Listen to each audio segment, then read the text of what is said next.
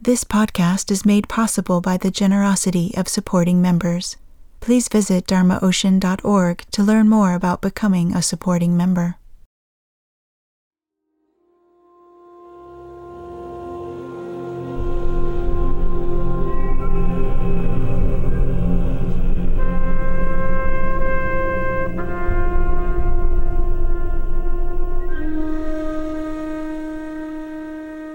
You are listening to the Dharma Ocean podcast.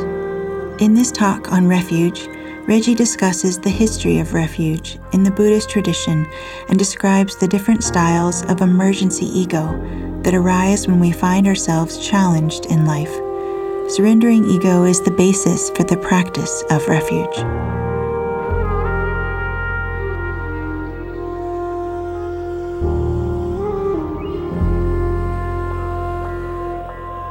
This talk was given at the 2002 Winter Dathün Retreat held in the Rocky Mountains of Colorado.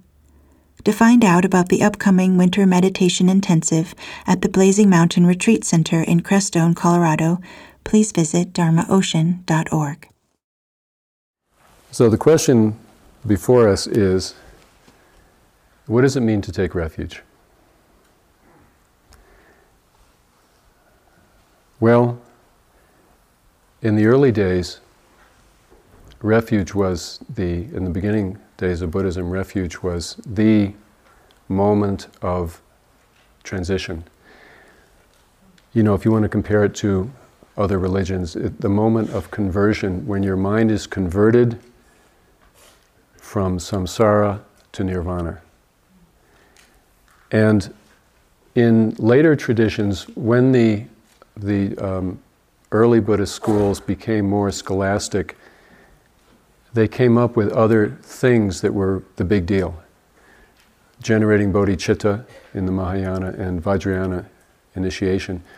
But really, if you take refuge properly, you don't need any, any other yana in any other practice. If, if you know what refuge is and you do it you know, wholeheartedly, that's all you really need. Everything is in refuge. The entire Buddhist path is there, and everything is needed. So, the first thing about refuge is that, and um, sometimes people think I'm really hardline, and sometimes people think I'm too lax.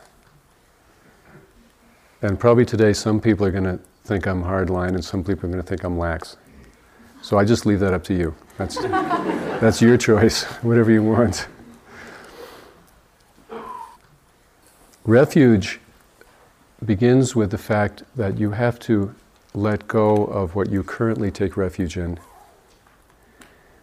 All of us, when we get into trouble, we look to certain things. We bring up a certain kind of ego.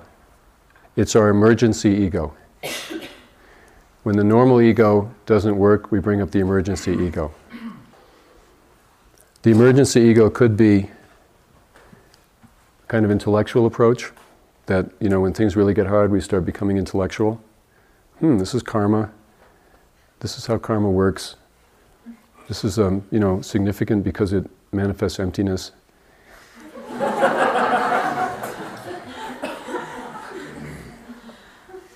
Very, um, among Western Buddhists, you know, that's, that's kind of using the teachings as a way to bail yourself out of reality.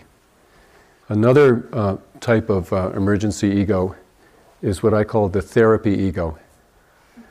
Especially if you've had a lot of therapy, you have developed a very complicated set of strategies to get yourself out of trouble. And some people feel that they're in worse shape than everybody else. That's part of the therapy ego. If you think you're in worse shape than everybody else. And some people really believe that very deeply. This is a deep commitment. It's a deep belief that they are um, extraordinarily fucked up and that they have had a life that is so bad that they need a special kind of thing. And then, through the process of years and years of therapy, you know, we develop all of these little things we do to kind of cope. And really, what we're doing there is we're, we have a, a holding pattern so we don't have to actually go further. If I might say so, with all due respect to therapy and therapists, I'm not putting down therapy and I'm not putting down therapists at all because they can be very helpful. But what happens often is that we develop a kind of therapy ego and we bring that up whenever things get tough. That's, that has to go. If you're going to truly take refuge, you have to, you have to be willing to surrender that. Sur- you have to surrender the intellectual ego. Another ego is the uh, spiritual trips ego. The kind of, uh, we have all these techniques of spirituality when we want to feel good. And um, it has to go. Now, what do I mean by giving it up? Of course, we can't take, you know, we can't really give up our refuge in the sense that we can give up a, a piece of clothing or, uh, you know, a plate of food. But because it, it's so, you know, these refuges that we have as samsaric people are so much part of who we are. But what we do when we take refuge is we pull the plug out of the big helium balloon of our ego. And the hole isn't really that big, it's a little teeny weeny hole. But you can hear the air hissing out after you take refuge, and very slowly it.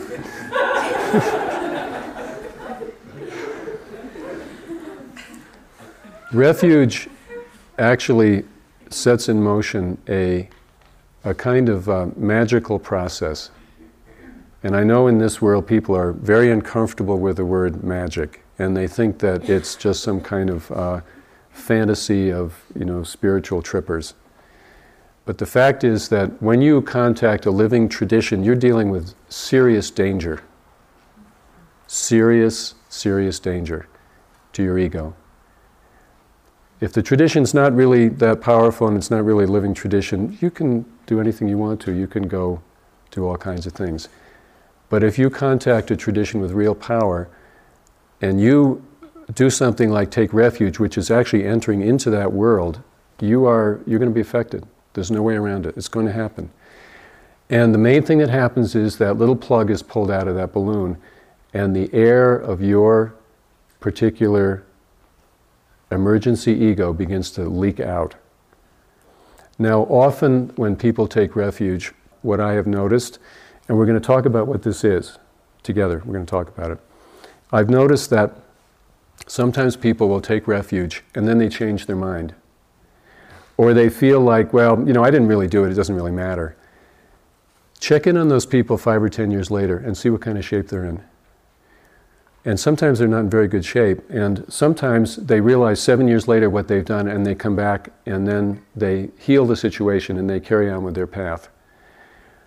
So then we come to the um, question, which is what are we taking refuge in? So we talk about we have to give up all of our emergency egos. And by the way, actually, there are a couple I didn't mention, which I'll just put in there. One of them is the Buddhist ego. And um, a lot of times you will run into people who are practitioners, and it's very clear that they're using their Buddhism as a kind of a set of credentials. Have you been to seminary? oh, you should go to seminary. you know, that, that kind of That kind of remark is, uh, it's very innocent, but it is actually moronic. It is a complete and total disrespect of your path. Maybe you shouldn't go to seminary. Maybe that's not what you should do. But there's a kind of assumption is, you know, I have my medals here. I've got my, I've been to Dathün, I've been to Hinayana Seminary, I've been to Vajrayana Seminary, I finished my Ngöndro, I finished Vajrayogini, it's like a whole list on, on the person's lapel. And what you notice is the more things they do, the more closed and arrogant they become. And the more uh, they feel like, well, I've got the teachings, and I'm going to use them to beat you up with. that person has never taken refuge. Anybody that uses the teachings in that way has not even taken refuge. You can be a tantric practitioner and you can still be doing the practice of samsara. The only problem is that doing the practice of samsara as a tantric practitioner is very, has very serious consequences. That kind of individual has not taken refuge.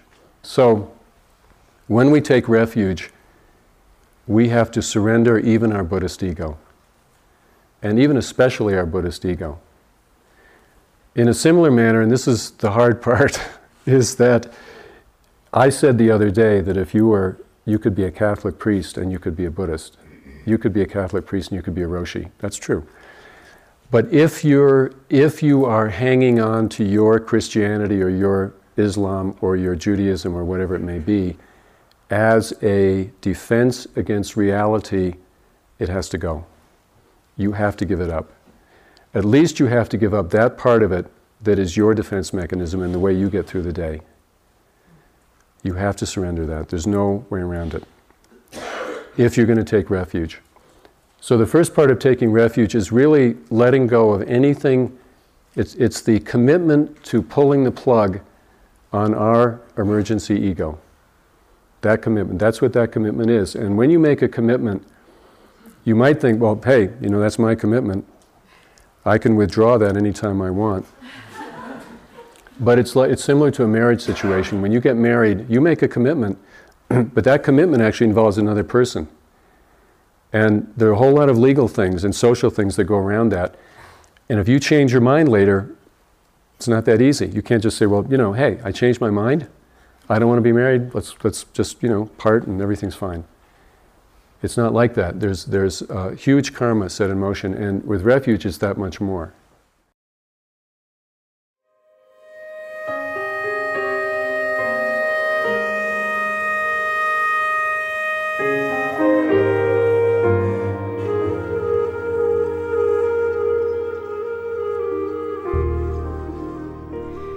Download more of Reggie's teachings, find out about upcoming retreats, and to explore a variety of audio listening guides to assist you on your spiritual journey, please visit dharmaocean.org.